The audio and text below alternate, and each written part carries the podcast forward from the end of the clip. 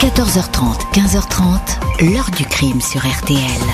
Jean-Alphonse Richard. Je lui dis que qu'il ne lui fasse pas de mal et qu'il nous la ramène et puis c'est tout, nous ne ferons pas de poursuite. Qu'il prenne bien soin d'elle jusqu'à temps qu'il nous l'emmène et qu'il la ramène au plus vite, quoi, naturellement. Ils n'ont qu'à essayer de nous contacter et de demander euh, enfin, ce qu'ils veulent. Nous ferons notre possible pour euh, les satisfaire, exactement, quoi.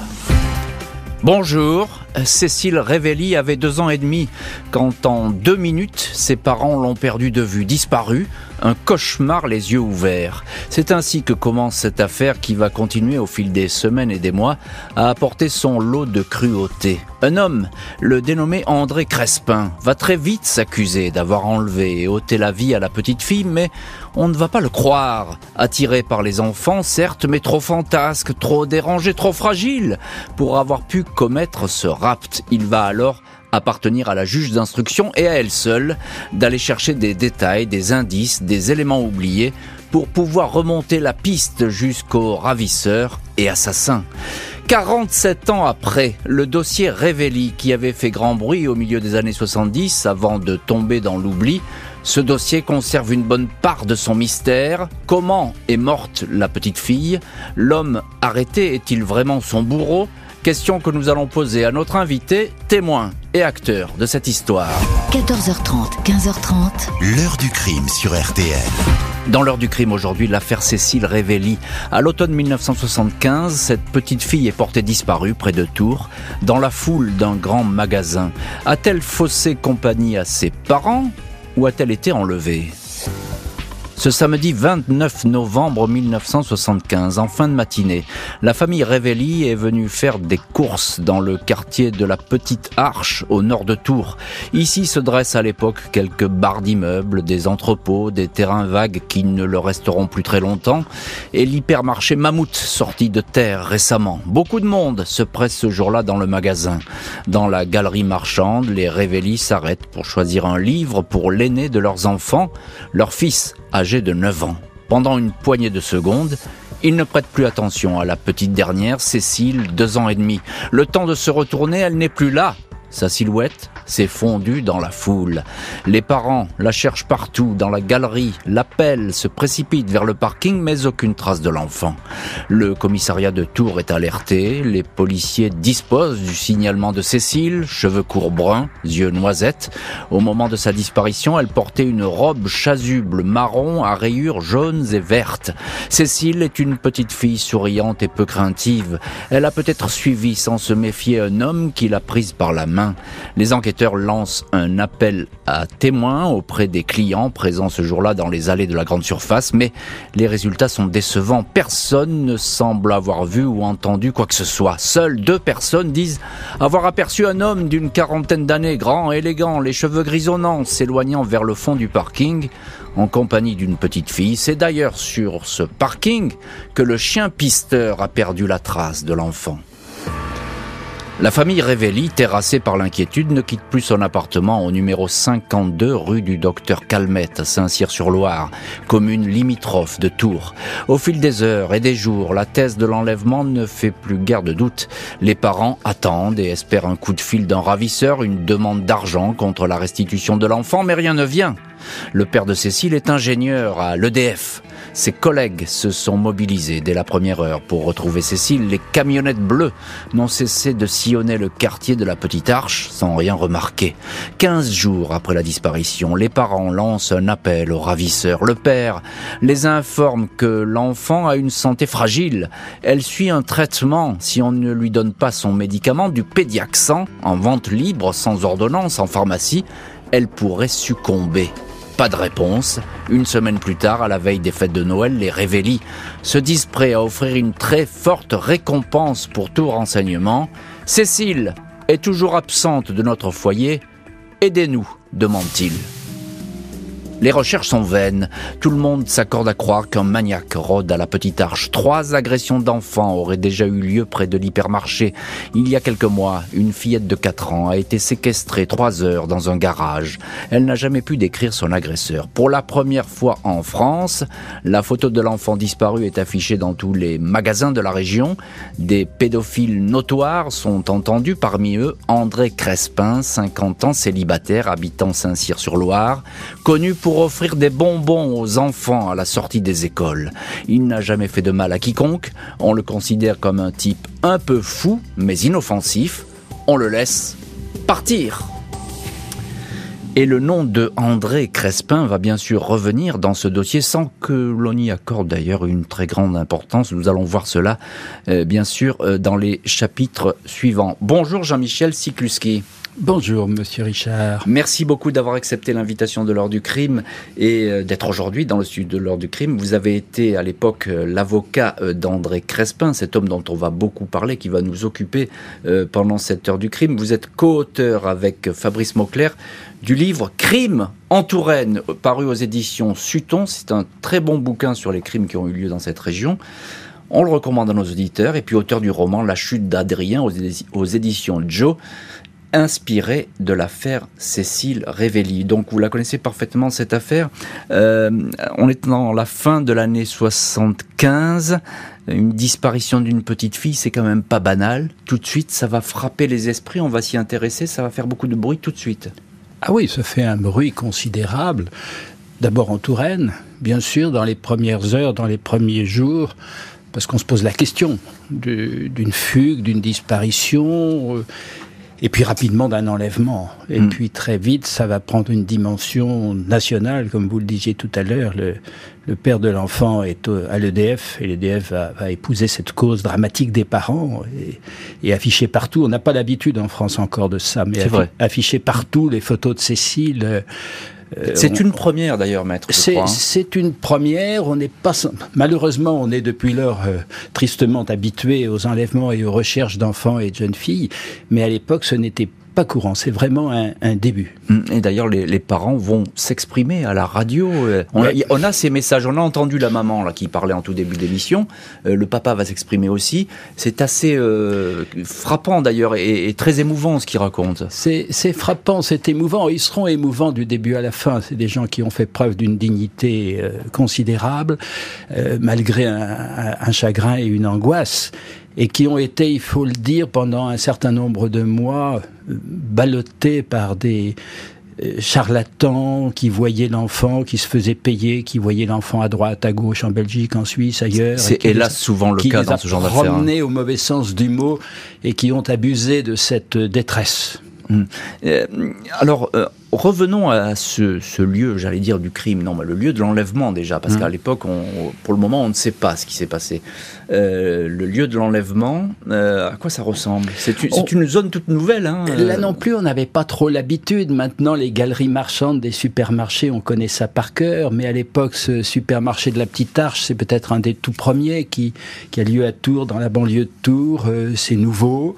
Il y a des magasins, je crois qu'il y a une librairie, vous parliez d'un livre, il y a beaucoup de monde et, je pense que ça peut expliquer. Je crois que maintenant on est peut-être plus familiarisé, qu'on cramponne plus la main des enfants. Les, parents, euh, les révélis, vous les avez très très brièvement euh, décrits. Le père est ingénieur à l'EDF. Euh, évidemment, on passe à un enlèvement crapuleux, une demande de rançon. C'est une famille modeste, français moyen, quoi, je veux dire. Oui, tout à fait. Non, non, mais j'allais dire, ils auraient presque été rassurés par une demande de rançon. Le, le silence qui va s'installer face à leurs appels est terriblement angoissant parce qu'au fil des jours et des, et des jours, on se dit que euh, il y a que la thèse de l'enlèvement et de l'enlèvement mal intentionné. Hmm. Alors, il y a des recherches dans ce secteur de la Petite Arche, mais même autour. Je crois que ça prend une ampleur euh, euh, vraiment étonnante ces recherches. Hein. On met les gros moyens pour retrouver la petite. Tout de suite, je pense qu'on va d'abord euh, effectivement fermer les, le, supermarché pour essayer. Enfin, tout de suite, pas tout de suite, parce qu'il faut quand même dans les heures qui suivent Or, celui qui a enlevé Cécile a le temps de prendre son chemin et de, s'en aller, bien sûr. Mais après, oui, on voit arriver un hélicoptère, on voit arriver beaucoup de choses. Les recherches sont, sont prises très vite au sérieux. Hmm. alors, il y a ce euh, André Crespin qui apparaît dans le décor. Euh, il va être le suspect. Et pour le moment, euh, en ce mois de décembre 75, il, n'est que témoin. Euh, quelques mots, parce qu'on va en parler beaucoup de Crespin, mais quelques mots, vous allez vous le rencontrer bien plus tard, mais c'est quoi C'est un homme seul c'est Oui, c'est un homme seul. Il doit à l'époque avoir que, que sa mère, euh, qui est placée dans ce, qu'on appelle aujourd'hui un EHPAD, et puis il vit seul à Saint-Cyr-sur-Loire. C'est un garçon qui a tendance à, boire, c'est un garçon qui est complètement marginalisé, qui n'a certainement aucune sexualité. On parlait pas de pédophile à l'époque. Non, c'est un mot qui n'existe pas hein, dans le langage criminel de l'époque. Voilà, non. Mais c'est ça. C'est mm. un, c'était quelqu'un qui ne peut satisfaire qu'une demi-sexualité, si j'ose dire, avec des, des enfants. Je pense qu'il n'a pas dû jamais approcher une véritable femme. Mm. Il n'a pas, il n'a pas de, de, casier où il a déjà été condamné? De, de, mémoire, il doit avoir un petit problème d'exhibition sexuelle. Euh, c'est pour ça d'ailleurs, parce que les premiers ratissages de la police vont consister à entendre tous ceux dans le secteur de Saint-Cyr qui sont un peu connus notamment comme exhibitionniste, ça c'est classique, et c'est dans c'est dans ce cadre-là mm, qu'on mm. va l'entendre. À l'époque, euh, un enlèvement d'enfants, euh, c'est assez rare quand même. Hein. C'est ah c'est pas quelque chose qui. Ah oui. Parce qu'il y a eu des périodes comme ça d'enlèvement, mais là, euh, la petite Cécile. oui, non, ça c'est. Et, et, pour la Touraine, c'est effectivement tout nouveau, tout nouveau. Mm, oui, oui. Le nom de Crespin va effectivement émerger au fil des investigations. Il semble disposer d'éléments concernant la fillette disparue, à moins tout simplement qu'il ait lu tout ça dans le journal. 28 janvier 1976, la juge d'instruction de Tours, André Gervais de Lafont, demande à ce que le dénommé André Crespin, 50 ans, soit réinterrogé. En relisant tout le dossier, la magistrate est tombée sur un procès verbal qui ne lui avait pas été signalé, à savoir une audition de cet étrange témoin qui a été relâché. Dans ce PV, Crespin, dont les paroles sont bien souvent décousues, s'accuse de l'enlèvement de Cécile Révelli. Samedi dernier, avenue de la République à Saint-Cyr, j'ai rencontré une petite fille vêtue d'un ciré rouge, indiquait-il. Je l'ai prise par la main et elle m'a suivi en direction du bois de la moisanderie. André Crespin, exhibitionniste notoire, disait l'avoir allongée sur l'herbe pour la caresser. Elle pleurait. Il l'a laissée là, il est parti. Les policiers alors ne le croient pas. Le témoin est un homme extravagant qui aime faire parler de lui. Il a très bien pu lire tous ces détails dans les journaux. La perquisition, à son domicile, à Saint-Cyr-sur-Loire, la commune où habitent les Révélis, ne donne rien pas plus que le ratissage avec un chien pisteur du petit bois de la moisanderie. Réinterrogé, Crespin réitère ses aveux sans montrer d'émotion particulière ni de crainte, sans convaincre non plus les enquêteurs et la juge, qu'il inculpe toutefois d'attentats à la pudeur et de coups et blessures ayant entraîné la mort sans intention de la donner. André Crespin, qui a comme avocat le bâtonnier de Tours Henri Gazinière et le commis d'office Jean-Michel Siekluski, est désormais le suspect numéro 1 personnage difficile à cerner, qui n'est pas réputé violent et pourrait être un affabulateur. Il affirme que la fillette est morte après qu'il l'a serrée trop vigoureusement. La petite a gémi en pleurant et en murmurant Papa, maman. Puis j'ai senti que Cécile devenait toute molle comme du caoutchouc, précise-t-il. Il donne spontanément des détails qui ressemblent effectivement à une scène vécue. Il précise s'être débarrassé du corps en le jetant dans la Loire. Les recherches entreprises dans le fleuve restent vaines. Tout est flou avec André Crespin, au point que les parents de la disparue ne croient pas à cette piste. Pour en avoir le cœur net, les Révélis participent à une première confrontation dans le cabinet de la juge. Crespin est détendu, pas gêné le moins du monde. Il donne des détails morbides devant le père et la mère de l'enfant. Les Révélis quittent le palais de justice de Tours très troublés, mais avec le sentiment que le déroutant André Crespin a décidé de jouer avec leurs nerfs. André Crespin maintient ses déclarations mais ne va pas plus loin. Concernant le lieu exact où il aurait abusé de la petite Cécile, l'aurait étouffé, puis se serait débarrassé du corps. La juge et désabusé. Ne pouvant croire ce que me dit Crespin, je suis obligé de faire des recherches sous terre, car je doute maintenant qu'il ait pu jeter le corps dans la Loire, reconnaît-elle. De nouveaux chiens appartenant au peloton de gendarmerie de haute montagne de Grenoble, le PGHM, sont utilisés lors de fouilles entreprises dans le jardin de la maison où vit Crespin. Cette inspection ne donne rien. Les parents, qui vivent le plus terrible des calvaires, sont effondrés. Une deuxième confrontation tourne ainsi à l'exaspération, le père de la petite fille se lève et frappe au visage Crespin. Son avocat, maître Sikluski, s'interpose pour éviter d'autres coups de poing. Le père indique alors à l'avocat, Maître, si vous saviez les nuits qu'on passe. Le calme revient dans le cabinet de la juge, mais à partir de là, André Crespin se replie dans le silence. Une troisième confrontation qui va durer deux heures n'apportera aucune révélation ni réconfort au couple Révéli. Et on est là à un moment où l'enquête est finalement suspendue parce qu'on a, on a du mal à croire cet homme. Le corps de la petite Cécile Révelli, il faut bien le préciser, n'a pas encore été euh, découvert. Maître Jean-Michel Sikluski, euh, invité aujourd'hui de l'heure du crime, et à l'époque vous défendez avec euh, votre confrère, le bâtonnier Gazinière, vous défendez cet homme, André Crespin. pourquoi a-t-on de mal au fil des semaines à savoir si Crespin dit la vérité ou bien si c'est un affabulateur presque sadique, j'ai envie de dire. Sadique peut-être pas, mais affabulateur, euh, ça peut être tout à fait vraisemblable. Un collège d'experts psychiatres le dira, susceptible de raconter des histoires et de s'accuser pour avoir le plaisir d'être en première page des journaux. On peut se poser cette question. Hmm. Et, quel est votre avis, vous? Pourquoi, pourquoi est-ce finalement euh, les policiers, euh, ils ont du mal à le croire? Ou alors, en tout cas, ils ont mis le, en tout cas, ils ont mis le dossier quasiment dans le tiroir. Euh, ça a été rapide. Quand, on a connu André Crespin, c'est vrai qu'il ne donnait pas une impression de sérieux, il ne donnait pas une impression de criminel. Il avait, quand j'entendais un témoignage dire un grand monsieur élégant, il n'était pas grand, il était loin, loin d'être élégant. Euh, on pouvait tout imaginer de lui, c'est vrai, c'est vrai. Je pense que, mais cela dit, à partir du moment où quelqu'un qui qui peut être suspecté fait des aveux et des aveux circonstanciés, on se demande quand même les motifs de, du, policier qu'il a entendu et qui euh, ne l'amène pas à prendre immédiatement son téléphone pour le juge d'instruction. Et, on peut s'interroger d'autant plus que euh, c'est la juge qui va retrouver ce PV bah, et on lui a même pas euh, mis sous le nez à la, ah ben, juge. Madame Gervais de Lafont, qui était un magistrat tout à fait remarquable, qui était jeune à l'époque, voit d'arriver quelques semaines plus tard le, ce qu'on appelle le PV de synthèse avec les, les, les dépositions de tous les intéressés et on lui signale rien. Et elle lit ce PV de synthèse, elle lit des positions et elle tombe sur ses aveux. Hmm. Et là, je peux vous garantir, parce que je la connaissais assez bien, qu'elle pique une colère.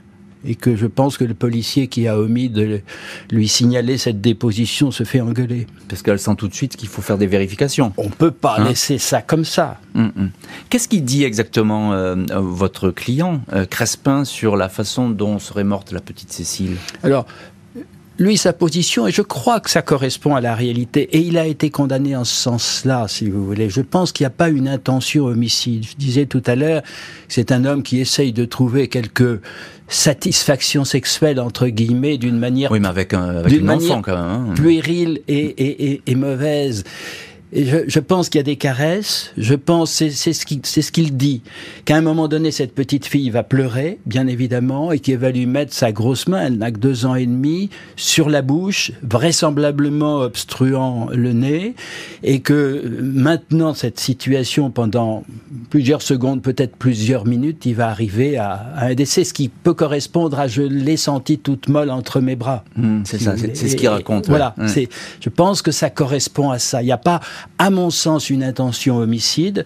D'ailleurs, c'est des, coups de euh, violences euh, ayant entraîné la mort sans intention de la donner. On a le sentiment qu'il en parle de manière très euh, détachée. Ah, totalement. Alors, je peux vous dire que ces confrontations auxquelles vous avez fait allusion tout à l'heure sont surréalistes. Quand j'ai en face de moi le regard de, de Monsieur Revelli qui écoute ce, ce discours d'André Crespin avec une, une indifférence total et un manque de sentiments, c'est difficilement supportable. Et c'est tellement difficilement supportable qu'il y a cet incident que vous décrivez dans, votre livre, hein, dans les, crimes en Touraine, dans, votre, dans ce chapitre qui est consacré euh, à, l'affaire de, la petite Cécile Révelli, où il y a cet accès de colère.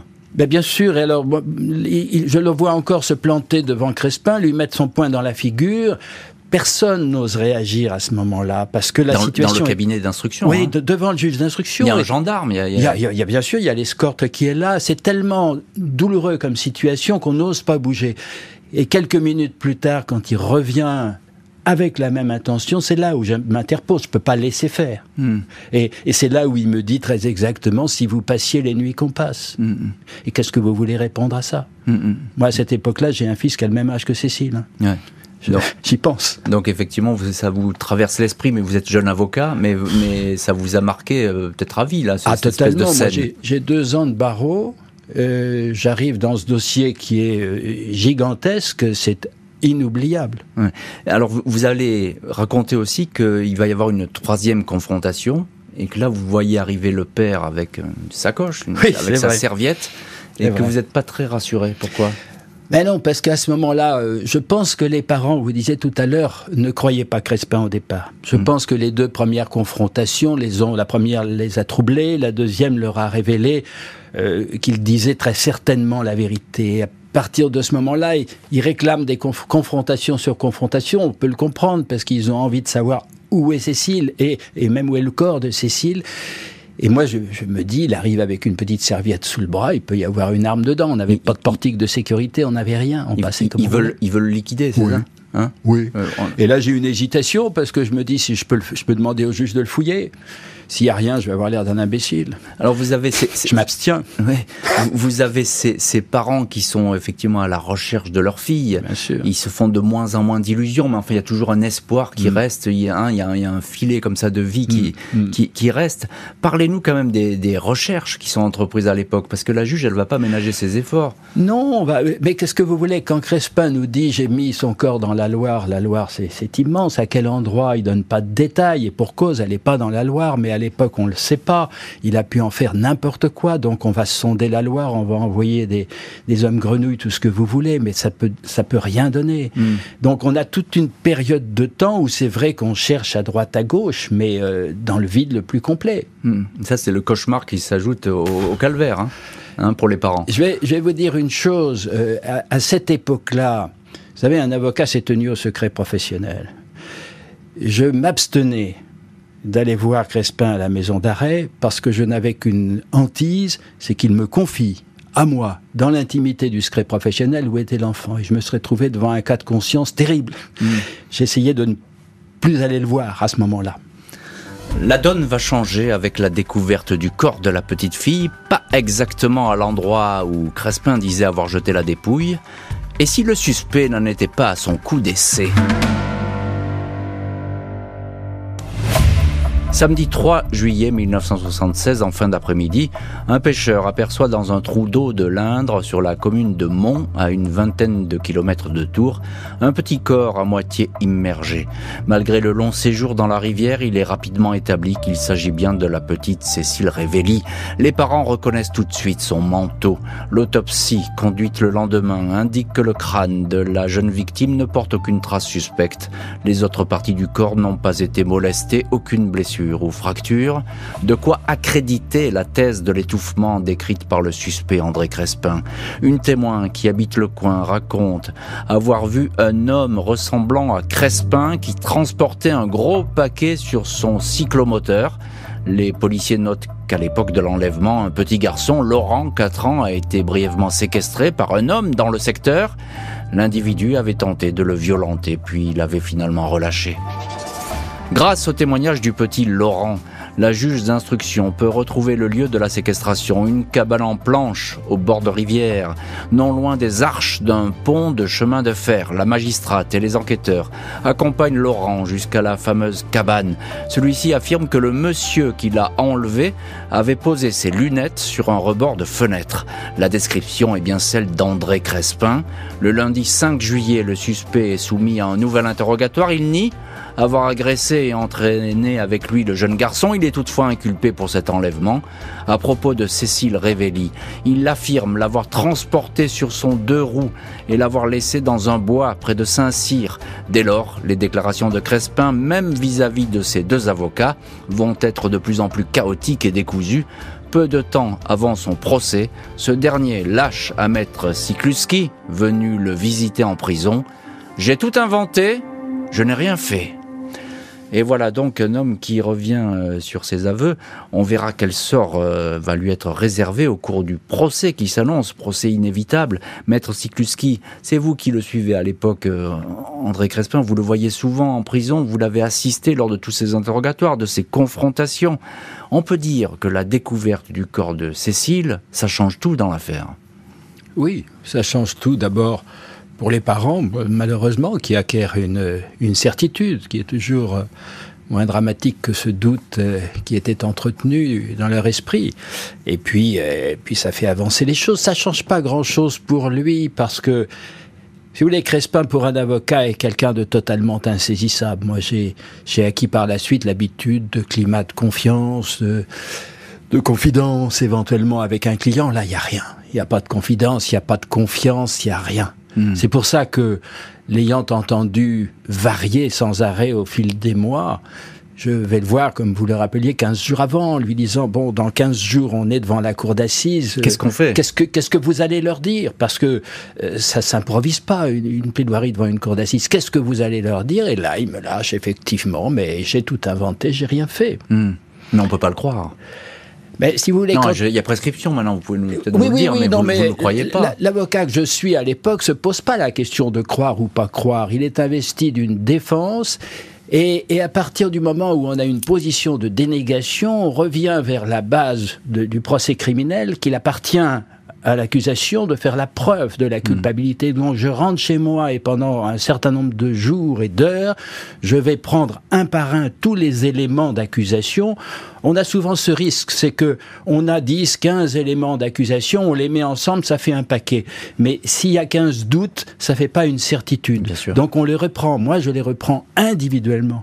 Le fait d'avoir dit à la presse, elle avait un petit ciré rouge, d'avoir décrit les vêtements, c'est important.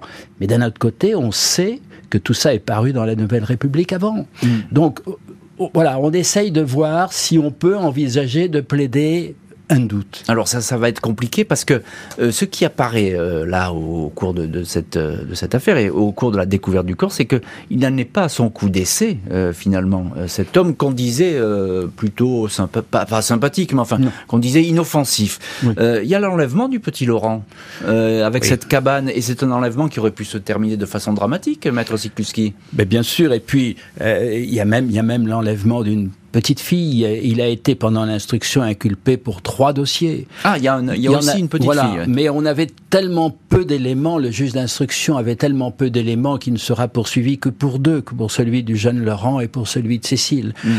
Mais si vous voulez, on a quand même toujours un doute chevillé dans l'esprit parce que euh, quelques semaines avant cet enlèvement, il y a eu au même endroit une tentative d'enlèvement d'enfants. La mère a résisté, la mère a vu l'agresseur et elle affirme que c'est pas Crespin. Donc il peut y avoir quand même un autre individu euh, potentiellement dangereux qui ne soit pas Crespin à ce mm. moment-là. Donc ça crée des doutes. Et vous espérez que lors du procès, ces doutes, vous, avez, vous allez réussir à les faire triompher? Parce que y a, c'est la, la, voie étroite pour vous, pour la défense. C'est la voie étroite et c'est surtout en 1977 la voie qui peut mener à la guillotine ne faut pas le perdre de vue. La peine de mort est toujours en Mais oui, nous sommes à une époque où Robert Badinter se bat. Hmm. se bat pour des dossiers d'enlèvement d'enfants suivis de mort. Nous sommes dans un dossier d'enlèvement d'enfants suivis de mort. Donc il y a une pression tout à fait considérable. Si j'ose dire, on n'a pas le droit de se tromper. Il n'y a pas d'appel à ce moment-là. André Crespin va donc comparaître devant la cour d'assises. Vu la gravité des faits, on vient de le dire, il risque à l'époque la peine de mort. Procès à suspense suivi par une foule de journalistes. Mardi 21 juin 1977, André Crespin, cheveux gris, visage sec et regard perçant, comparé devant la cour d'assises d'Indre-et-Loire à Tours. Il est considéré comme meurtrier par accident de Cécile, deux ans et demi, et ravisseur d'un petit garçon, Laurent, quatre ans. Crespin, qui risque la peine de mort, n'a jamais cessé de semer le doute tout au long de l'instruction. Il a avoué, puis s'est rétracté. Il a menti dans ses aveux parce qu'il refusait d'accepter la de ce qu'il a fait. Il a mélangé le vrai et le faux, dit l'accusation. Dans la salle d'audience, envahie par les curieux et les journalistes, une estrade a été érigée. On y a placé le vélomoteur de l'accusé et la petite remorque qui a servi à transporter Cécile. Les parents ont les yeux fixés sur ces pièces à conviction. Crespin est peu bavard. Il raconte un père très sévère. Il n'a jamais eu de rapport sexuel avec une femme. Quand le président lui fait remarquer qu'il joue les exhibitionnistes, devant les écoles, il répond ⁇ J'ai toujours été attiré vers les enfants, mais je n'essayais pas de les attirer. Les experts psychiatres dépeignent un personnage privé de conscience morale, mais aussi un dissimulateur rusé qui utilise le mensonge comme système de défense. L'accusé accuse une débilité légère due à l'alcoolisme, mais il est responsable de ses actes. D'autres psys soulignent qu'il peut confondre des faits réellement vécus avec d'autres, lus par exemple dans un journal. André Crespin est calme, il affirme que ses aveux ont été inventés, la juge d'instruction est appelée à témoigner pour savoir comment elle a mené son enquête. La peine de mort est dans tous les esprits. Elle n'est pas demandée toutefois par l'avocat général. Vendredi 24 juin, après 4 jours, 4 heures de délibéré, la Cour et les jurés condamnent Crespin à la perpétuité. Et voilà donc pour ce verdict qui tombe devant cette cour d'assises. Euh, maître Jean-Michel Sikluski, avocat d'André Crespin, vous étiez à ce procès. Je rappelle vos, les deux livres euh, que vous sortez, co-auteur avec Fabrice Mauclair du livre Crime en Touraine aux éditions Sutton, puis auteur du roman La conscience de Joseph Bourganeuf aux éditions Joe livre qui est inspiré, roman qui est inspiré de l'affaire Cécile Révelli. Il y a ce verdict, maître Sikluski. J'ai envie de dire, vous l'avez échappé belle, parce que jusqu'au bout, vous avez pensé que peut-être ben, la peine de mort, elle serait prononcée. C'était la pire des situations qu'on peut rêver devant une cour d'assises. C'était euh, soit un verdict d'acquittement si le doute l'emportait, soit un verdict qui pouvait être maximum si la conviction était, était faite. Euh, l'avocat général a été terrible parce que effectivement, il a dit moi, je ne vous la réclame pas parce que ce n'est pas euh, ma conviction. mais il dit, lui, il n'est pas, pas pour la peine de mort. Voilà, je suis opposé, mais il la mérite cent fois et faites ce que vous voulez. Il dit ça au juré. Oui, ce qui n'est pas très facile pour la défense, vous comprenez, parce mm. que euh, plaider contre la peine de mort alors qu'elle n'est pas demandée provoque l'incompréhension des jurés. Ne pas plaider en évoquant la peine de mort, si jamais elle est prononcée, va être un cas de conscience terrible. Donc c'est pas facile. Il faut arriver à, en parler sans en parler tout en en parlant. Quel est le climat qui règne sur ce procès, maître Zikluski oh ben, Moi, j'ai, si vous voulez, il y a du monde hein, qui assiste. Hein. C'est une affaire qui fait du bruit. Les, parents sont en premier rang, bien évidemment, pendant tout ce procès, sauf pendant la plaidoirie de la défense. Ils ont cette délicatesse, je dois dire, de ne pas assister à la plaidoirie de la défense, ce, qui me fait plaisir parce que c'est toujours très difficile. Moi, j'ai le souvenir, euh, j'étais, comme j'ai dit tout à l'heure, très jeune avocat, rentré dans cette salle d'audience bondée en tant qu'avocat de la défense, j'ai des regards meurtrier sur moi. bien sûr. Il y a une, une assimilation. vous défendez le diable. Il y a une assimilation terrible entre, entre l'avocat et l'accusé. Quand l'accusé a en plus provoqué la mort d'une petite fille, euh, il est pour le commun des mortels indéfendable. Et hmm. moi, j'ose le défendre. Comment est-ce qu'il parle, Crespin? Comment est-ce qu'il s'exprime? Il s'est toujours exprimé avec une froideur et une désaffection totale, que ce soit à l'instruction, que ce soit à l'audience. Il est complètement étranger. Il n'y a pas, il a pas d'affect, diraient les experts. Il n'y a aucun affect chez mm. cet homme. Mm. Alors, ça se déroule, vous l'avez dit, euh, la peine de mort est, appliquée à l'époque. Ça se déroule dans un climat euh, très tendu. D'ailleurs, je crois que vous allez même faire essayer d'interdire un documentaire télé juste avant le procès. Mais, mais oui, parce que le procès démarre un mardi et le jeudi précédent, nous apprenons par les, les journaux de télévision que les dossiers de l'écran, cette belle émission de l'époque, va programmer dès le mercredi une émission sur les enlèvements d'enfants, projection du film sur le petit Lindbergh et débat sur la peine de mort. Hmm. Donc moi, je, je délivre une assignation à Antenne 2, Armand Jameau à l'époque, d'interdiction. Devenu France 2. Hein. Voilà, devenu France 2. Et je vais plaider le lundi à Paris pour faire interdire l'émission. Je n'obtiendrai pas gain de cause, mais on m'assure qu'il n'y aura pas aucune question venant d'Indre-et-Loire, que tout sera sélectionné, que Guy Darbois fera son travail convenablement. Est-ce que vous avez le sentiment, Jean-Michel Sikluski, qu'on a enfin réussi à le cerner lors de ce procès? Non. Cet homme? Non, non. Ce André Crespin. Euh, vous savez, on a, on a toujours le, souci de cerner un accusé. C'est souvent extrêmement difficile. Je pense qu'on a, on est surtout arrivé à la, à la conclusion que c'était un garçon fantasque, capable de raconter n'importe quoi comme on dit les experts, dépourvu de moralité. Il n'y a pas, il a pas de, de, de, sens moral. Le bien, le mal sont, sont totalement confondus. Mm. Sans, sans méchanceté, sans agressivité. Tout de même, je modère un peu vos, non, mais... vos, propos parce qu'il y a eu quand même une petite fille qui est morte. Ah ben bien euh, sûr, non mais ce que je veux dire c'est qu'il n'y a pas, euh, comment dire, il n'y a pas de coups, il n'y a pas de viol, il n'y a pas de, choses comme ça. Il y, a, y a des circonstances qui ont fait qu'il se met dans une situation extrêmement périlleuse qui va déboucher sur la mort. Encore juste un petit mot, euh, sa réaction lors du verdict, comment, qu'est-ce qu'il exprime? Crespin Alors, je vais vous faire une confidence. Euh, Crespin était un peu dur d'oreille et euh, le verdict prononcé, n'exprime rien. Mais pour une raison très précise. Il n'a pas entendu. Euh, je le rejoins dans la petite pièce qui lui est réservée derrière. Et là, il me regarde, il me dit Qu'est-ce qu'ils ont dit? C'est-à-dire qu'il n'avait pas entendu le verdict. Et c'est moi qui vais être obligé de lui annoncer Vous avez été condamné à perpétuité. Et, et, je crois que sa réponse, alors d'abord, il me dit, mais euh, ça veut dire combien de temps euh, Je lui dis, perpétuité, c'est perpétuité. Pour toujours. Voilà. Et, et je crois qu'il m'a dit, ça m'arrange pas. Vous voyez hmm. l'individu. André Crespin prend le chemin de la prison entre aveu et rétractation. Il n'a jamais livré tous les secrets de la mort de la petite fille. Écroué, sans espoir de recouvrer rapidement la liberté, André Crespin va disparaître de la scène publique. Ses avocats avaient en vain essayé de lui éviter la détention, plaidant que ses aveux ne faisaient pas forcément de lui le vrai coupable. Il va toutefois, et pendant plusieurs années, continuer à écrire des lettres plus ou moins délirantes, remplies de dessins de drapeaux français et adressées à son avocat Jean-Michel Siekluski. Pas de révélation, semble-t-il, dans ses courriers.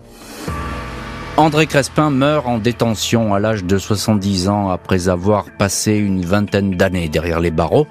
Il n'aura jamais réitéré ou complété ses premiers aveux, laissant la famille de la petite Cécile dans une espèce de flou. Les Révélis ne connaîtront jamais avec exactitude les dernières heures de leur fille. Et ça, effectivement, c'est terrifiant pour les, pour les révélis. On va en parler dans, dans euh, une petite minute. Mais qu'est-ce qu'il dit dans, dans ses lettres, euh, André Crespin, qui vous envoie ses lettres de prison? C'est un fatras de, un peu délirant? Oui, oui, oui, c'est un fatras délirant. comme vous dites, il y a des petits drapeaux. Il y a d'abord, euh, je m'appelle Jean-Michel, à chaque fois il m'écrit mon cher Jean-Pierre. Bon, et puis, il, il parle de lui. Il parle pas de l'affaire. L'affaire, elle est oubliée, à mon avis, dans son esprit. Comprenez? Elle a jamais été euh, très présente. Il a toujours été à côté de ce procès et il s'occupe, c'est lettres, c'est ma détention, euh, j'ai besoin de ci, j'ai besoin de ça, je suis pas malheureux, les gardiens sont gentils ou les gardiens sont méchants, etc. C'est mm. c'est très égocentré, ça. Comment il se comporte en prison? Oh, je crois qu'il pose aucun problème à personne. Alors, si vous voulez, il est pas bien vu, ça j'ai eu des échos par l'administration pénitentiaire parce que euh, un homme qui s'en est pris à un enfant n'est pas bien vu dans les prisons. Toujours, ça s'appelle un pointeur mm. et il aura des épisodes où il sera pris, passé à tabac, il sera battu, c'est vrai, c'est vrai. Mm. Et il n'est pas de taille à se défendre. Le, bon, c'est évident. Mais euh, à part ça, vis-à-vis de l'administration pénitentiaire, il ne pose aucun problème, mm. aucun problème. Alors, il y a eu euh, toute cette enquête qui est, qui est, assez longue. Il y a eu ce procès, euh, il y a eu ces débats, il y a eu ces déclarations. Est-ce qu'il reste encore une énigme aujourd'hui, Crespin? Mais à mon avis, non. À mon avis, il n'y a pas d'énigme. Je crois que la, la vérité, elle est dans le c'est la vérité judiciaire. C'est ce qui a été jugé par la cour d'assises, c'est-à-dire qu'on est en présence de coups volontaires ayant entraîné la mort sans intention de la donner. Il est condamné pour cela. Il est, c'est, peut-être ça qui lui fait échapper aussi à la peine capitale, c'est possible. Il n'y a pas, euh, a pas d'assassinat au sens propre, il n'y a pas d'intention de tuer. Quand je dis ça, c'est c'est pas déformé, c'est pas un propos déformant, c'est la vérité judiciaire. Donc euh, il y a un côté entre guillemets un peu accidentel, involontaire pour aboutir à la mort, euh, ça c'est une réalité. Je pense qu'il n'y a pas de mystère. Dans mon esprit, il n'y a pas de mystère. Mais, mais il y a le mystère André Crespin, parce que euh, lui, on ne sait pas qui il est, cet homme finalement. Hein. Il, a, il a échappé... Euh, oui, c'est un. Les, les, psys se sont cassés les dents sur lui. Hein. Oui, parce que c'est un espèce de, de, de marginal, mais il y en a beaucoup. Il y en a mm, mm, beaucoup mm. des marginaux de cette nature, des, des types qui à la sortie des écoles attendent avec des bonbons dans les poches. Il y en a, il y en a toujours eu. Malheureusement, il y en aura, il y en aura toujours. C'est vrai que souvent ils sont relativement inoffensif, mais c'est vrai qu'on peut tout craindre, la preuve. Mm, mm, la preuve, oui, parce que lui, lui qu'on croyait inoffensif, il est passé à l'acte. Bien sûr. Et effectivement, il y a une petite fille euh, qui est morte. Et d'ailleurs, euh, c'est terrifiant, mais il faut y penser aussi, c'est que euh, cette famille Révéli, monsieur et madame Révéli, eux, bah, ils, ils, auront jamais véritablement la vérité. Ils l'ont cherché cette vérité, mais elle est inaccessible. Je, pense que ce qu'ils ont cherché, au-delà de la vérité, c'est d'essayer de récupérer leur fille, ce qu'ils auraient souhaité, bien évidemment. On, cherche toujours la vérité comme si c'était quelque chose qui n'existait pas. Vous savez, je, crois que le verdict qui a été prononcé correspond à la vérité. Euh, on a pu, nous, les avocats à l'époque, se poser des questions parce qu'il était de notre devoir de se poser des questions sur la réalité de la culpabilité compte tenu de ses déclarations et de sa personnalité trouble. Mais aujourd'hui, Aujourd'hui, on s'incline devant le verdict. Il est mm. coupable, c'est clair. Il était coupable, c'est clair et net. Il n'y a pas à remettre en question ça. Et la vérité, la vérité, elle est là. Mm. Juste en un mot, euh, pourquoi elle vous a autant marqué cette histoire au point d'y consacrer euh, bah, des ouvrages? Oh, bah, écoutez, j'avais deux ans de barreau, comme je l'ai dit. Je découvrais la matière pénale, qui est devenue par la suite ma spécialité. Je suis tout à coup confronté à ce qu'on peut rêver de pire. Je le disais, j'ai un fils qui a l'âge de, qui avait Cécile à ce moment-là. Alors c'est vrai qu'on est obligé de faire abstraction de tout ça pour défendre, mais et puis on a été confronté à, mille problèmes, à mille mm. problèmes, à mille difficultés. C'est un procès qui est qui est insoutenable parce que si d'un côté on n'a pas d'atome crochu, d'affect avec le client, on a cette famille rebelliée en face qui vous crève le cœur. Merci beaucoup, maître Jean-Michel Sikluski, d'avoir été aujourd'hui l'invité de l'heure du crime. Merci à l'équipe de l'émission, Justine Vignot, Marie Bossard à la préparation, Boris Pirédu à la réalisation. L'heure du crime, présenté par Jean-Alphonse Richard sur RTL.